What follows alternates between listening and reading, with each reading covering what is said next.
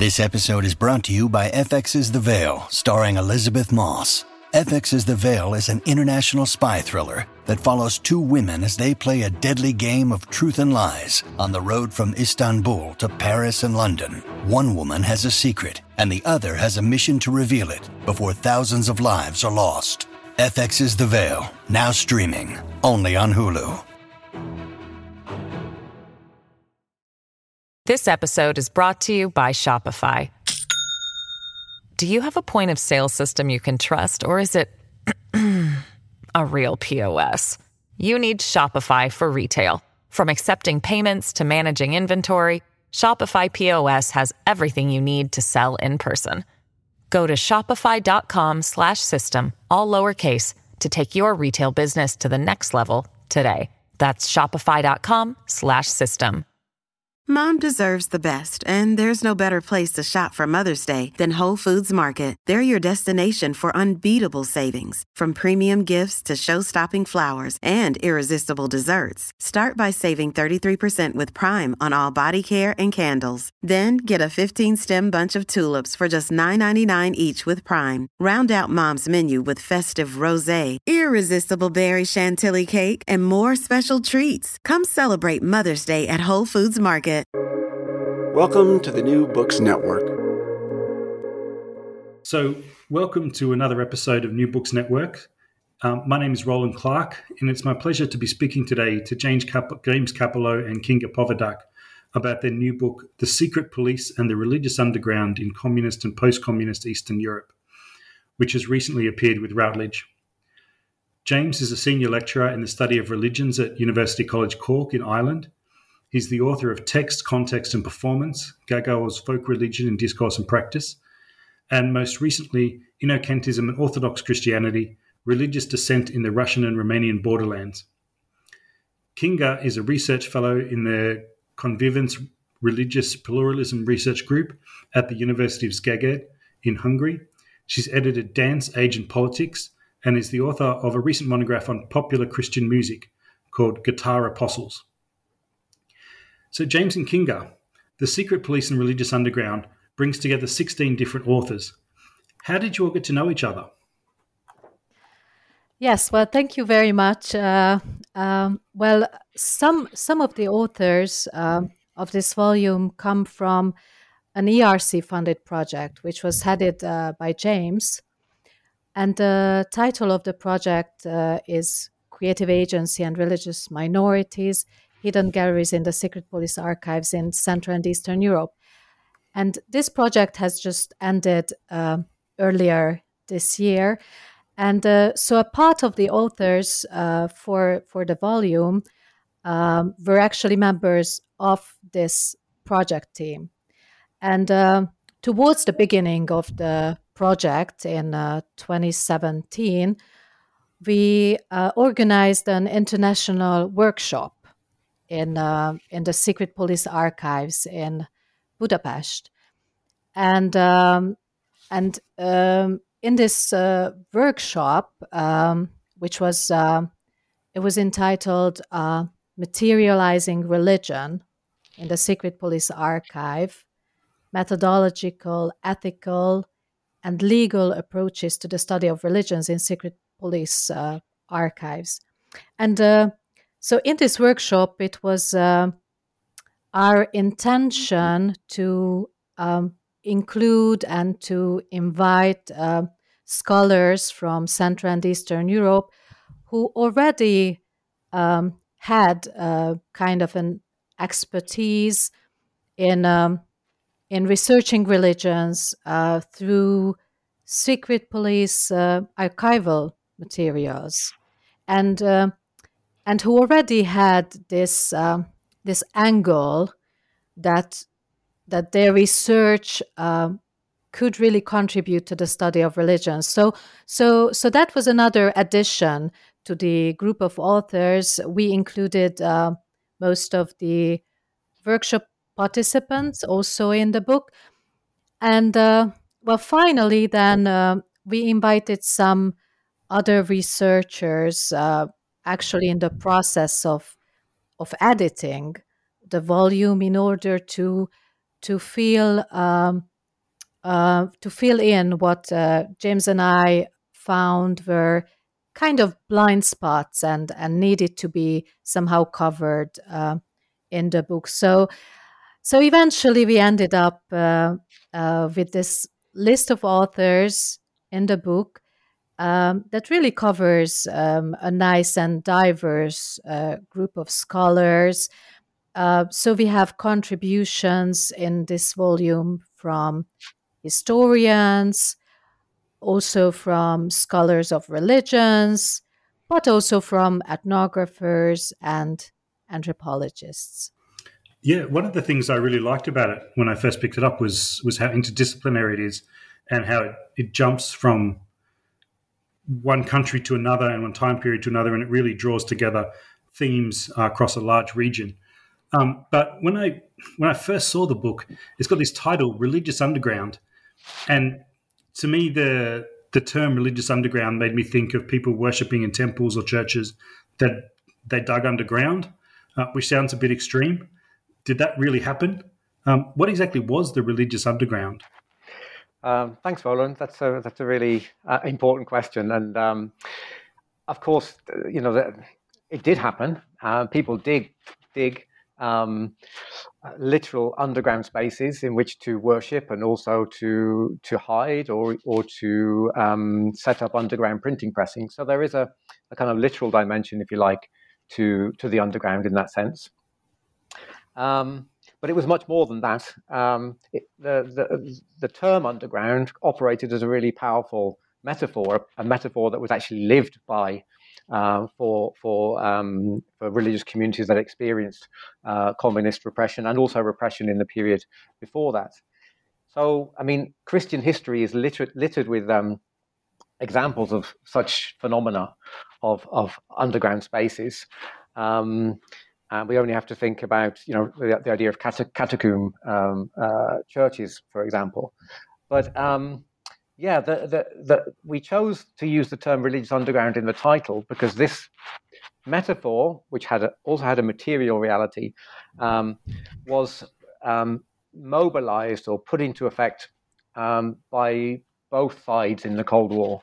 So the term itself goes back to the 1920s, early Soviet discourses, and one of the papers in the in the book deals with that. Tatiana Vagramenko talks about the reality effect of the discursive regime of truth that produced the idea of the religious underground, and how that caused it to to come into existence in a sense.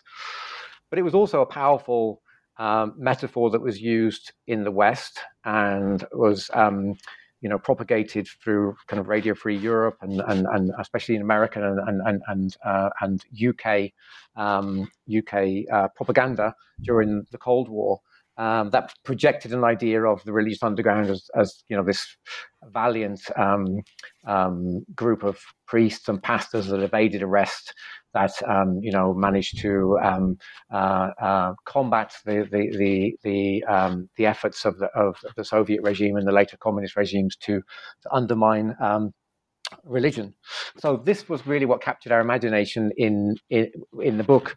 That this um, the dialogical relationship, if you like, between the actions of the state, the repressive actions of the state, and the generation of this underground that was both a material reality, a spatial lived material, reality for religious communities, but also this powerful metaphor that was that came into being and had to be lived by by, by communities and, and shaped by powerful discourses on both sides of the Cold War.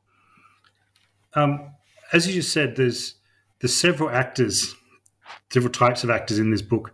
There's religious people themselves, and then there's the secret policemen and the authorities who are uh, investigating them all the time. But also in the book, there's a constant uh, reference to files and archives left, left by the secret police. Um, how is working with archives produced by secret police different to working with other types of archival sources? Um, well, that's, a, that's an excellent question. Um, there are some, some, some really important differences. The first one that we should really uh, refer to is uh, is the is the idea that the you know the secret police archives is essentially a, a hostile archive, a hostile archive that was uh, generated in the very process of attempting to destroy the, the, the, the, the, object of the archive, which was, which was religion in society, religious communities. Um, so, in that sense, um, it's different from other archives. You know, it was not, um, you know, even even colonial archives, to a sense, would record a version of events that they wished to be preserved for posterity, on which history could be based. So, often the virtuous activities of people in society and individuals and institutions get captured in archives, whereas the Secret Police Archives is an example of an archive of what the regime viewed to be uh, unvirtuous um, or lacking in lacking in virtue, if you like. Um, and the other important factor is, of course, that the Secret Police Archives were never intended to be viewed by anyone else other than the Secret Police themselves. So they have a very peculiar um, form that is um, kind of um, introspective in the sense that it was a discursive frame, um, a material frame that was for use by the secret police and by the secret police alone. Of course, the secret police communicated with other, with other um, institutions, with other state bodies, and so the archive you know the traces of the archive extend out into into the ministries and and different um, state agencies and so on. But essentially, it was an archive for, for the secret police's own use and their own uh, purposes.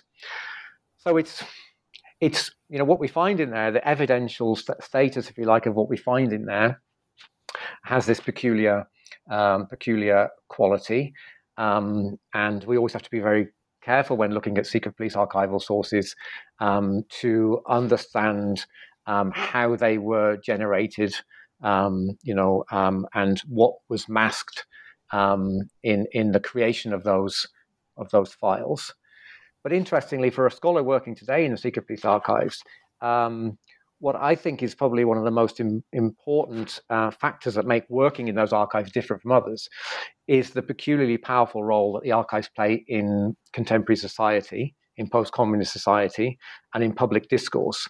So they were, the, the, the archives have been used for the processes of transitional justice, for lustration, or vetting of people for, for public life, for, for some criminal case file uh, criminal cases against um, uh, former communist uh, leaders and uh, and so on, um, and for this whole process of kind of reckoning. Um, one of the important things that happened in East Central Europe is that ordinary citizens were given access to their own uh, personal files, and this is something peculiar in, in kind of global transitional um, transitional justice uh, kind of measures that that, that that should happen.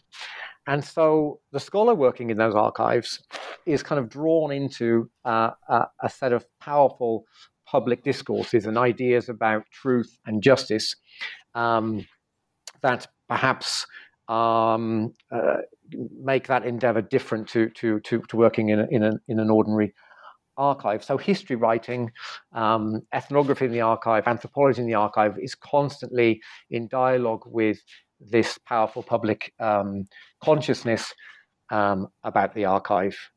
Um, you know, ideas that you know uh, that were live in communism. Sheila Fitzpatrick has written about this. That um, you know, the the true biography of every individual is is in the file. Their true life is in the file rather than the life they actually lived or the life that they re, they remember. That it's the perfect biography, um, and that you know anyone that was anyone would have a secret police file. So there's almost a sense that if you don't have one, you know perhaps you're not as important as you thought you were. You know, so uh, there's an there's a, there's an investment in the potential or the the idea that somehow um, um, the fullness of of the truth of the period can be can be unearthed through the secret police archive, and this is something that scholars working in the archives constantly uh, um, uh, deal with or, or, or struggle with. Um, there's one other important thing I should mention in relation to the archives, which really is peculiar to the study of religions through the archives. You know, as scholars of religions, we're uh, aware of the material dimension of religion, the important material dimension of religion, and also the performative um, quality of, of, of, religion. And I think a number of the scholars in the book um, understood this and, and were able to draw on those archives as um, a, a, powerful record of this, this dimension of, of, of religion, if you like. So the archives contain traces of the materiality of religion and the reports and the informers' reports and agents' reports and so on um, also evoke the performativity of religion uh, uh, during communism. So we have a different quality altogether um, that um, a scholar of religion is trained to to sort of um, pick up on um, that you can discover in in the files that we find in in the archives. Um, so there are a number of things there that really make the secret police archives distinct, both from a general uh, perspective for historians working in the archives, but uh, especially for scholars of religion to uh, who are working through through those sources. And if I may add uh, a little bit um, to this, because there is an important uh, addition to make that, um, you know, s- uh, a number of studies in the volume really demonstrate the value of, um, you know, working from the archives, but really connecting the archival materials with the actual communities. So, so oftentimes um, there was this first archival research phase that uh, James explained so well, working in the hostile archives. But then this first w- phase was actually followed by a second phase when we um, approached uh, those religious communities whose materials appeared um, in the archives. And it was uh, our aim and our goal to conduct uh, some ethnographic work with them. So, so during the the course of this ethnographic uh, research, uh, uh, which followed uh, the archival phase, we contacted these religious communities um, in order to discuss their presence in the secret police archives and uh, to talk about uh, all the images and all the texts um, that we have found in the archives. So, so in a way, uh, we worked uh, from the archives, but then uh, actually arrived to the to the to the field, to the so-called field. So this connection with the communities through their visual materials from the secret police archives was really a methodologically critical part uh, of the research uh, behind um, some of the chapters um, of the volume. Um, thanks, Kinga. I'm really glad that you mentioned images as well as texts because your chapter in the volume looks at photographs that you found in the archive. Can you tell us a little bit about reading photographs? What can photographs tell us that we can't get out of written texts? Yes, yes. Uh, thank you for this uh, question. Yes. So, so well, we have come across actually a, a, lot of photographs in the secret police archives that um, that were related to religions in some ways, and uh, and we uh, try to approach these photographs with this question in mind that um, can we use these images um, somehow going uh, beyond uh, serving as simple illustrations. And um, well, we tried to uh, really ask whether um, these uh, photographs that were, you know, intended to capture reality, but from a very specific ideological perspective. So, you know, asking these questions are these photographs at all capable of, you know, opening up new layers um, of the past? So, uh, in my chapter uh, for the book, uh, I worked on um, um, doing uh, interviews with the so called photo elicitation uh, technique. And this technique uh, has not really been used in um, religious studies very often or very much, but uh, but I could um, find that so much of the benefits um, of this photo elicitation uh, method added to the actual interview interview process, and so um, when I was um, when I was using um, photo elicitation, uh, the the purpose was not really to, you know, to refute uh, these agent reports, but uh, but somehow to to produce uh, um, kind of counter narratives, a, a, a, narrative which is uh, um, in a way uh, liberated from the confines of the file, and um, so so I use these photographic images as a way to invoke and to elicit these new kinds of liberated um, narratives. And uh, well, one of the important benefits of uh, of photo elicitation I found was that um, you know working with these photographs uh, really encouraged uh, a a different insight um, into uh, finding out stories. So not not just you know more or more in depth insights, but but these insights were different. So I could feel how photographs uh, really um, uh, encouraged talk that was uh, about uh, different things, um, issues or topics that I haven't even thought about um, asking in the process. Um, and well, another another huge benefit that I could uh, uh, observe throughout this photo elicitation process was that um, by uh, looking at these photographs, um, we I could I could uh, get an immediate an immediate point of access uh, to the memories of uh, my interviewees. So so by looking at the images, uh, somehow uh, they they you know memories uh, and elements of memory instantly came back and and so through that process i have learned many new information and of course uh, an, another important uh, feature of the photo elicitation interviews was that it really encouraged uh, uh, a certain type of talk that was uh, more emotional and uh, more uh, effective in a way. So, so, and this this aspect I found uh, crucial because when working with secret police materials, uh, which is well, needless to point out, but by its nature quite problematic, quite emotional.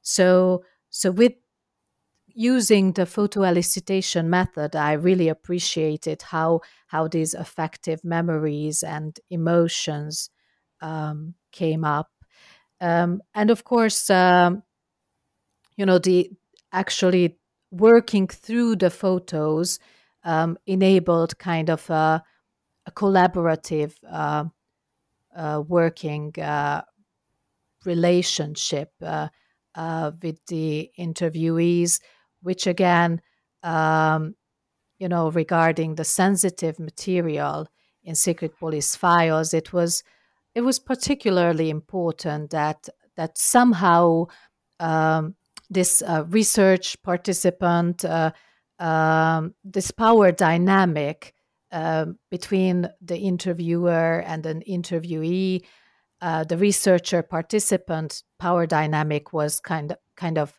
uh, shifted uh, in a way. So I, I found these uh, elements of using um, images from the secret police files quite useful.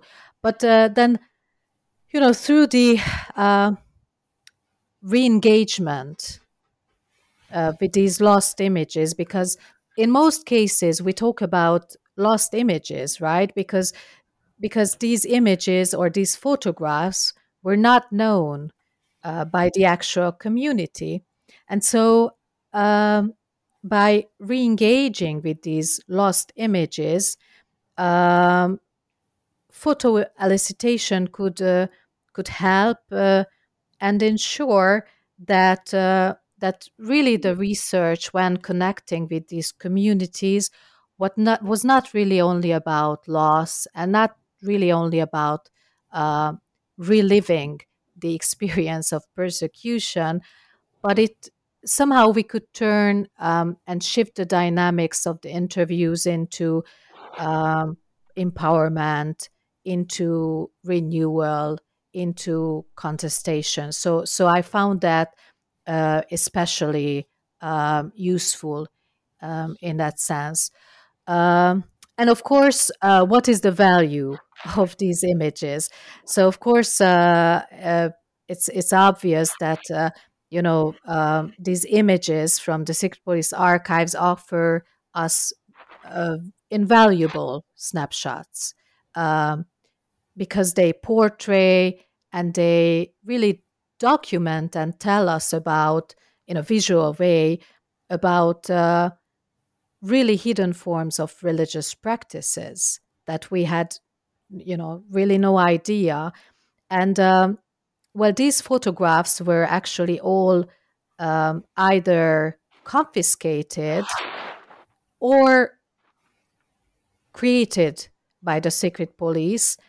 And um, and they eventually were used in the anti-religious operations so uh, if we really think about it, um, these images really have this um, duality in them. So they they contain this dual uh, character in a way because on the one hand uh, they were used by the secret police and they were used as as uh, incriminating evidence against those religious communities. But on the other hand, they also, in a way, represent the memories and the cultural patrimonies of these religious groups. So, so in that way, um, this duality of these images are really um, interesting.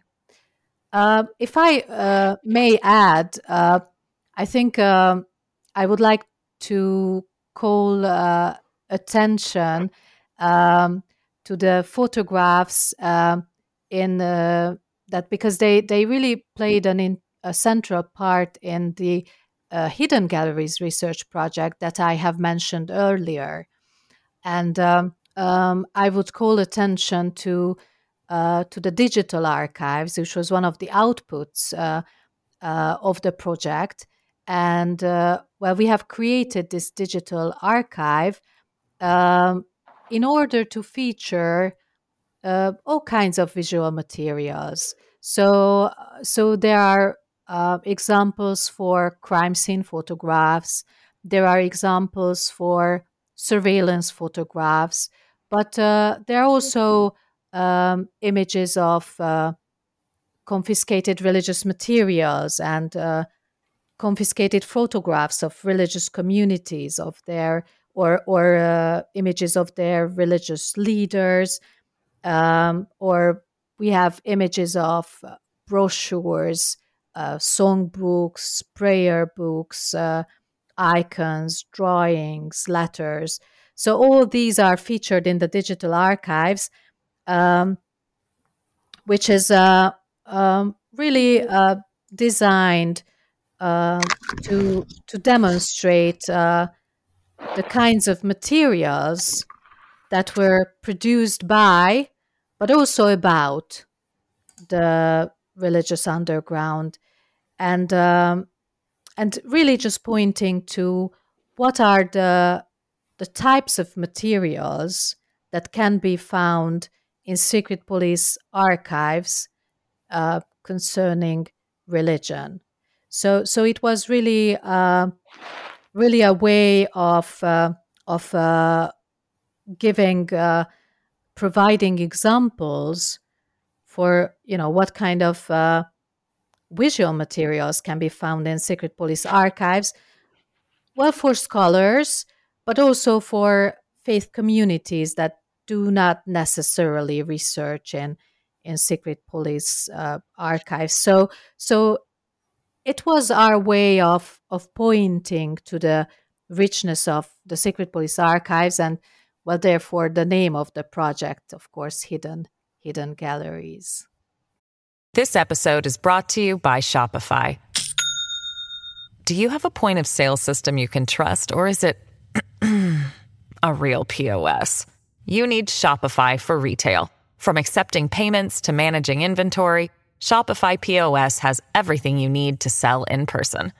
Go to shopify.com/system all lowercase to take your retail business to the next level today. That's shopify.com/system. Yeah, I, I love your digital archive. It's now my go-to place for every time I'm putting together a conference presentation on interwar Romanian religion. Um, if I need to find some pictures to put up on the screen, it's it's an amazing treasure trove there. And you guys put together a book as well um, called Hidden Galleries: Material Religion in the Secret Police Archives in Central and Eastern Europe, which is more of a coffee table book and has some beautiful pictures um, from that archive, um, from the digital archive as well. But what um, what your comment on photo elicitation reminded me of was that you guys are really both of you are anthropologists at heart and so I, as a historian, when I come to these archives, um, I'm interested in something that is dead, is finished. Um, most of these case studies focus on religious movements under state socialism, and state socialism collapsed 30 years ago. Um, is this just an antiquarian study of the past, or does understanding the religious underground have relevance for the present, like for today as well? Um, thank, thanks, Roland. Um, yeah, I mean, both Kinga and I are kind of ethnographers, anthropologists, but also but also uh, historians of, of religion. Um, but the, the, point you make is, is a really important one, and I think um, what Kinga was saying there about photo elicitation with contemporary communities um, kind of um, uh, puts a finger on it. Uh, anthropologists of religion have been interested in questions of uh, the dynamics of kind of religious change, uh, transmission of religion, um, schism within religion, um, secrecy practices. These are all kind of general themes that um, flow through the anthropology of, of religion and, and, the anthropology of Christianity in particular. And so, of course, when we look back at, at um, um, the history of these communities, um, it's we, are also concerned with understanding how that shaped the present. Um, some quite eminent anthropologists of uh, Christianity in Eastern Europe, people like Chris Hann and Douglas Rogers, have pointed to the fact that you know we can't really understand the dynamics of contemporary um, the place of religion in contemporary society um, in the in the former Soviet republics or in, in Eastern Europe unless we understand the the nature of uh, the position of religion during communism, and especially how religion uh, was transmitted um, during that time. So we're really picking up on some some universal themes there. The other critical dimension, as I said, you know, any kind of research in the secret police archives. Um, is political because um, because of the political nature of the archives in post-communism, um, and the the authors in the book um, and the project team members, um, um, and I think I speak probably for, for all of them, have uh, a critical awareness of the ongoing marginalization processes um, and and prejudice in society against religious others. And so the, the process of using secret police archives, uh, using material religion in the archives, photographic uh, um, elicitation techniques and, and, and using those photographic sources. We also staged public exhibitions doing ethnography with, with communities in a kind of participatory research process. It's also about, it's about the present. It's about um, um, how um, you know the, the, the political environment, the, the, the religious field um, um, and um, uh, democratic and open societies uh, function. So even though I wouldn't say we're really um, doing advocacy um, um, scholarship, far from it, but certainly it's engaged scholarship in the sense that uh, we understand the impact that historical research and understanding the past has on uh, the shaping of contemporary contemporary public sphere. Thanks, James. That makes a lot of sense. Um, and of course, all of the movements in this book are persecuted religious movements. Um, what happens to religious groups when you persecute them? Are there patterns? to how people respond to persecution? Well, thank you for that question. Yes, so of course there is a a, a broad uh, a broader sociological literature on persecution and persecution of uh, in in new religious movements in particular, both in the past, both in in current times, um, and and of course looking at uh, how how they are uh, seen, how they are understood, um, how how they are handled by society, but we don't really look at these uh, patterns of persecution, uh, you know, sociologically. Uh, but I mean, if I if I should uh, mention a few patterns or or or tendencies, uh, if you like, one of them would certainly be uh, the really the the creation of of new and creative responses uh, that uh, that came with uh, being being underground or, or that came with being hidden uh, religious groups and um, and and the ways in which uh, persecution has uh, put them in a position that there was there was an essential need for for coming up with new practices in order to survive. So, so you know, if you think about it, just by uh, creating the the actual underground, which you know, as as it was discussed earlier, it is not necessarily underground underground, but but so by by actually creating those uh, those safe spaces, it required a great deal of creativity, and you know like for instance uh, while you know some some communities actually went underground um, uh, and and they they you know they they housed services and cellars but then other communities for instance in hungary um, they have found these similar safe spaces um, by escaping to nature for instance so they were organizing excursions. And these excursions were actually, or, you know, small trips. Uh, and these were actually uh, like covert ways of doing spiritual days or prayer groups, for instance. Um, and that was their way of really avoiding um, the eye of the authorities. Or another example, if we think about uh, you know the lack of lack of uh, printing houses um, and and just think about the the ways uh, how these communities had to find uh, uh, solutions for really producing and spreading songs books prayer books. And that has led to the creation of religious samizdat materials. So or for instance, when when they were communicating uh, about the underground services or religious matters, uh, we find examples when um, when a community, so for instance, in this case, the Jehovah Witnesses community in Soviet Ukraine, they have developed a coded language actually to communicate with each other and to communicate with their religious center. So so you so you see how uh, this aspect of uh, of creative agency uh, that was created due to the repression and due to the persecution of religions, and and um, and well, we we found this very uh, fascinating. Uh, uh, topic. So we are trying to bring these practices into the center of our research, but but I should also mention um,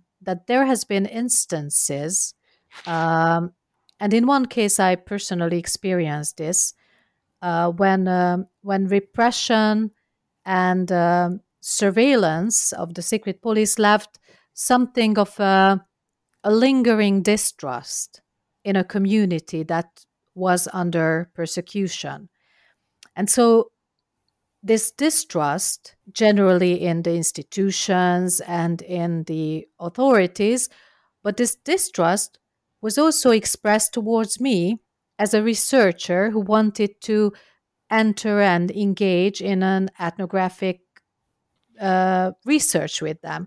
So, so a group which has been forced underground by the secret police surveillance, and then and then because of that, they had become quite secretive in their ways, but they remained quite secretive after 1989 as well.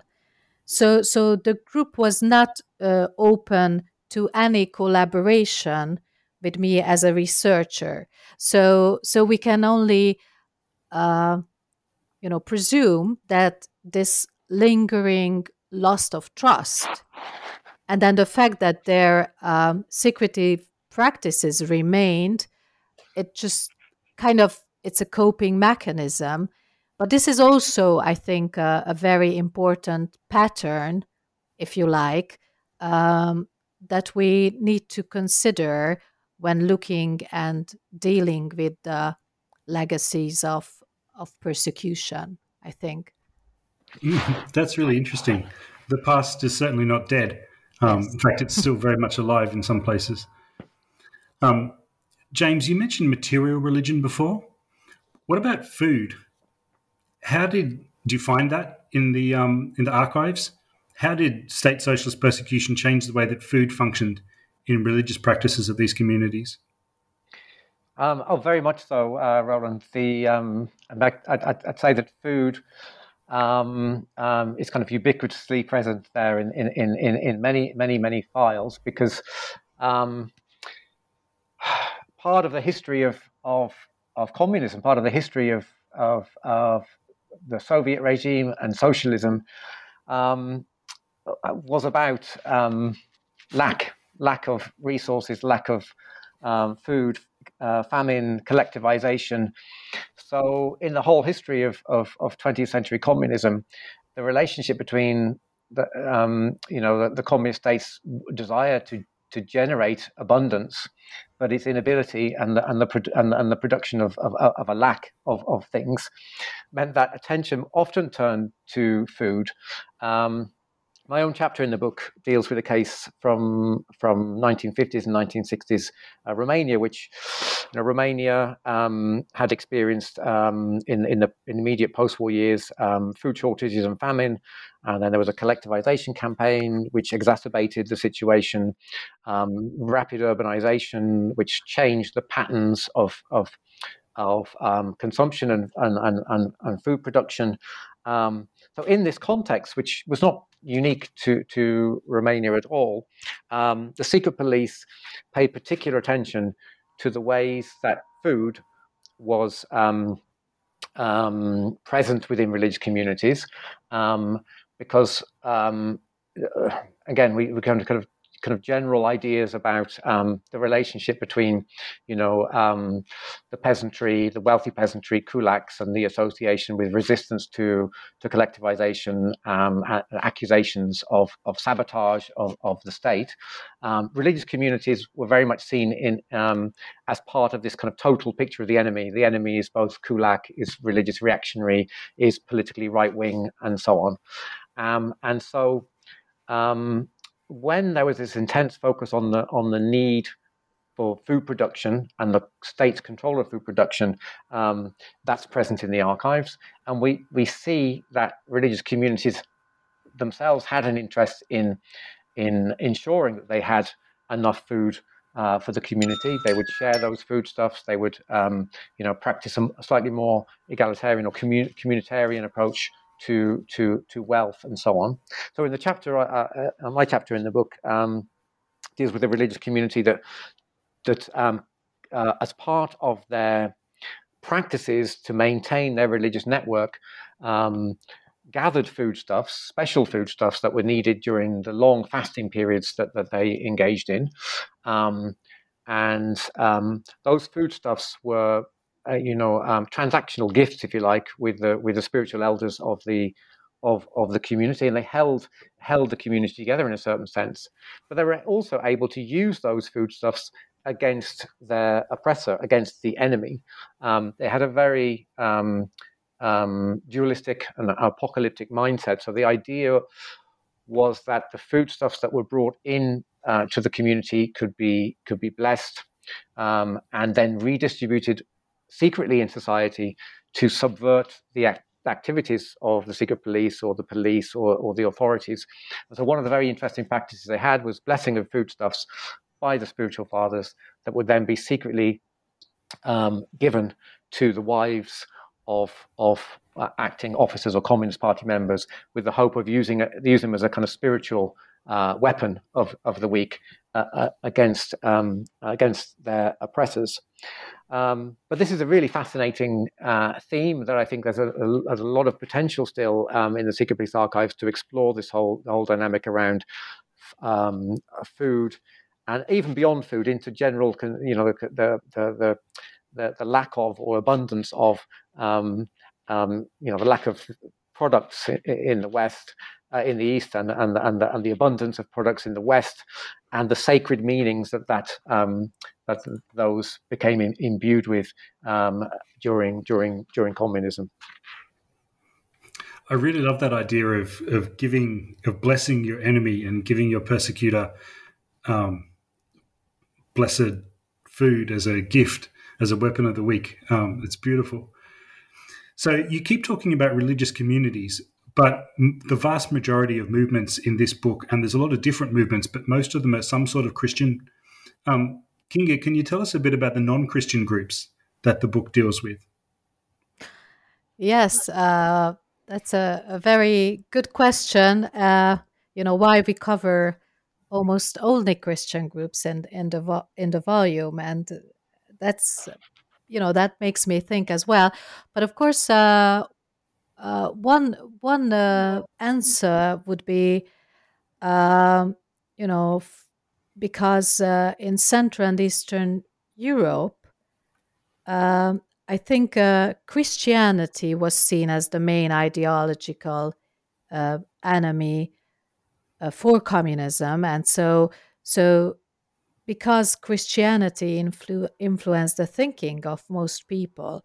But naturally, of course, uh, um, we shouldn't say that other communities were, other religious communities were not under surveillance as well.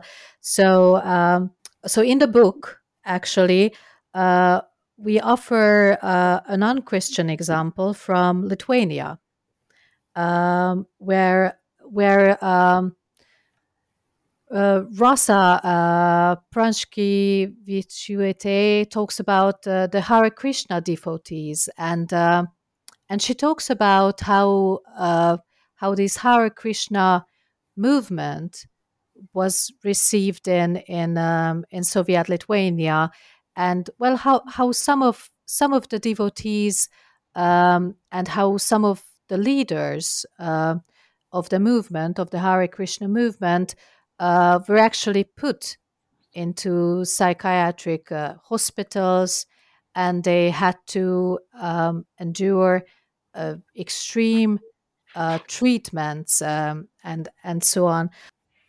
Yeah, and um, one of the poison chalices of editing a collected volume is that you can never include everything that you want because even if you do, the the publisher comes back to you and says, "Well, you've got to cut out hundred thousand words of your book. Um, and I really enjoyed that that Hare Krishna chapter. It was it's fascinating stuff. Um, a lot's been written. Of course, this is not the first book on secret police under state socialism, um, and we have books on the Securitate in Romania, to the NKVD in Russia, the Stasi, the AVH, the STB, the Saugumas, and the SB. Um, what is studying the, the repression of religious movements tell us that other studies of secret police in general don't tell us? Like, what's special about looking at religious groups um, and their relationship to the repressive organs of state socialism? Um, thanks, Roland. Yes. Um, well, really, I, I, would say first and foremost, uh, in relation to the book, um, it was never really intended to be a book about the secret police independently of the other object of, the stud- of study. So our primary focus really is this, is this dialectic between the secret police and our religious communities and the religious underground. Um, so the relationship between repressive power and creative agency. I think we're probably one of the first books, the only book I can think of that actually tries to do that. So we we it's not a systematic study of the secret police or even a comparative exercise in understanding the kind of repressive methods and structures of the secret police. What it does do is unpack um, multiple examples of um, the, the, the way that the secret police interacted with, interfaced with, influenced and shaped shaped religion. Um, whether that's from mass deportations to you know agent infiltration, and so the real contribution of the book is is in that generative space between those two phenomena, or or that, that, that came into being because of because of that relationship between religion and and and and the secret police. Um, so, unlike perhaps other books that focus on the secret police and the impact of the secret police, we have.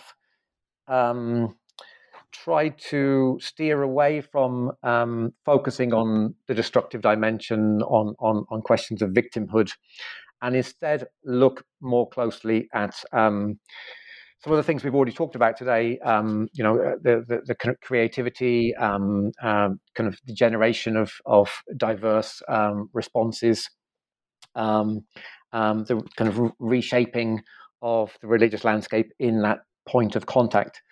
One of the chapters that I think um, in the book deals with this very well by our Czech colleague, colleague uh, Matejka um, on the Czech Protestant Church um, is that he really explores the way that the secret police used their own experience of their operations against a community to generate um, instruction manuals and kind of education materials for the secret police.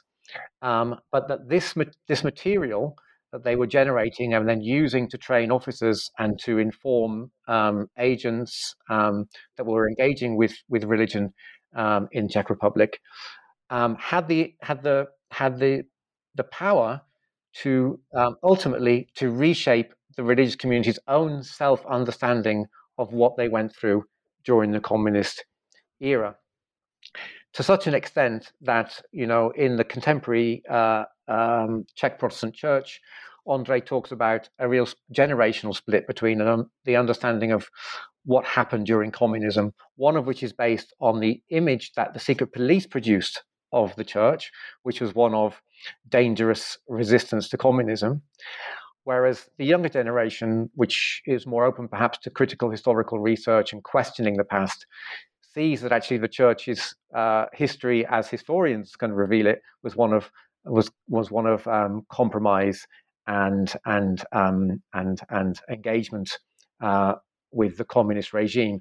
So that chapter really reveals to us the power that secret police had um, unintentionally because the, their you know their, the intention was in the creation of the image of the dangerous um, uh, uh, uh, church and dangerous actors within the church was to eliminate the church altogether actually has became a, a, a motor for um, producing a self-image that um, um, you know with the idea of kind of a, a, heroism within the church and a martyrdom within the church that is proved to be a powerful, uh, powerful, um, powerful um, factor in in in in the, in the church today.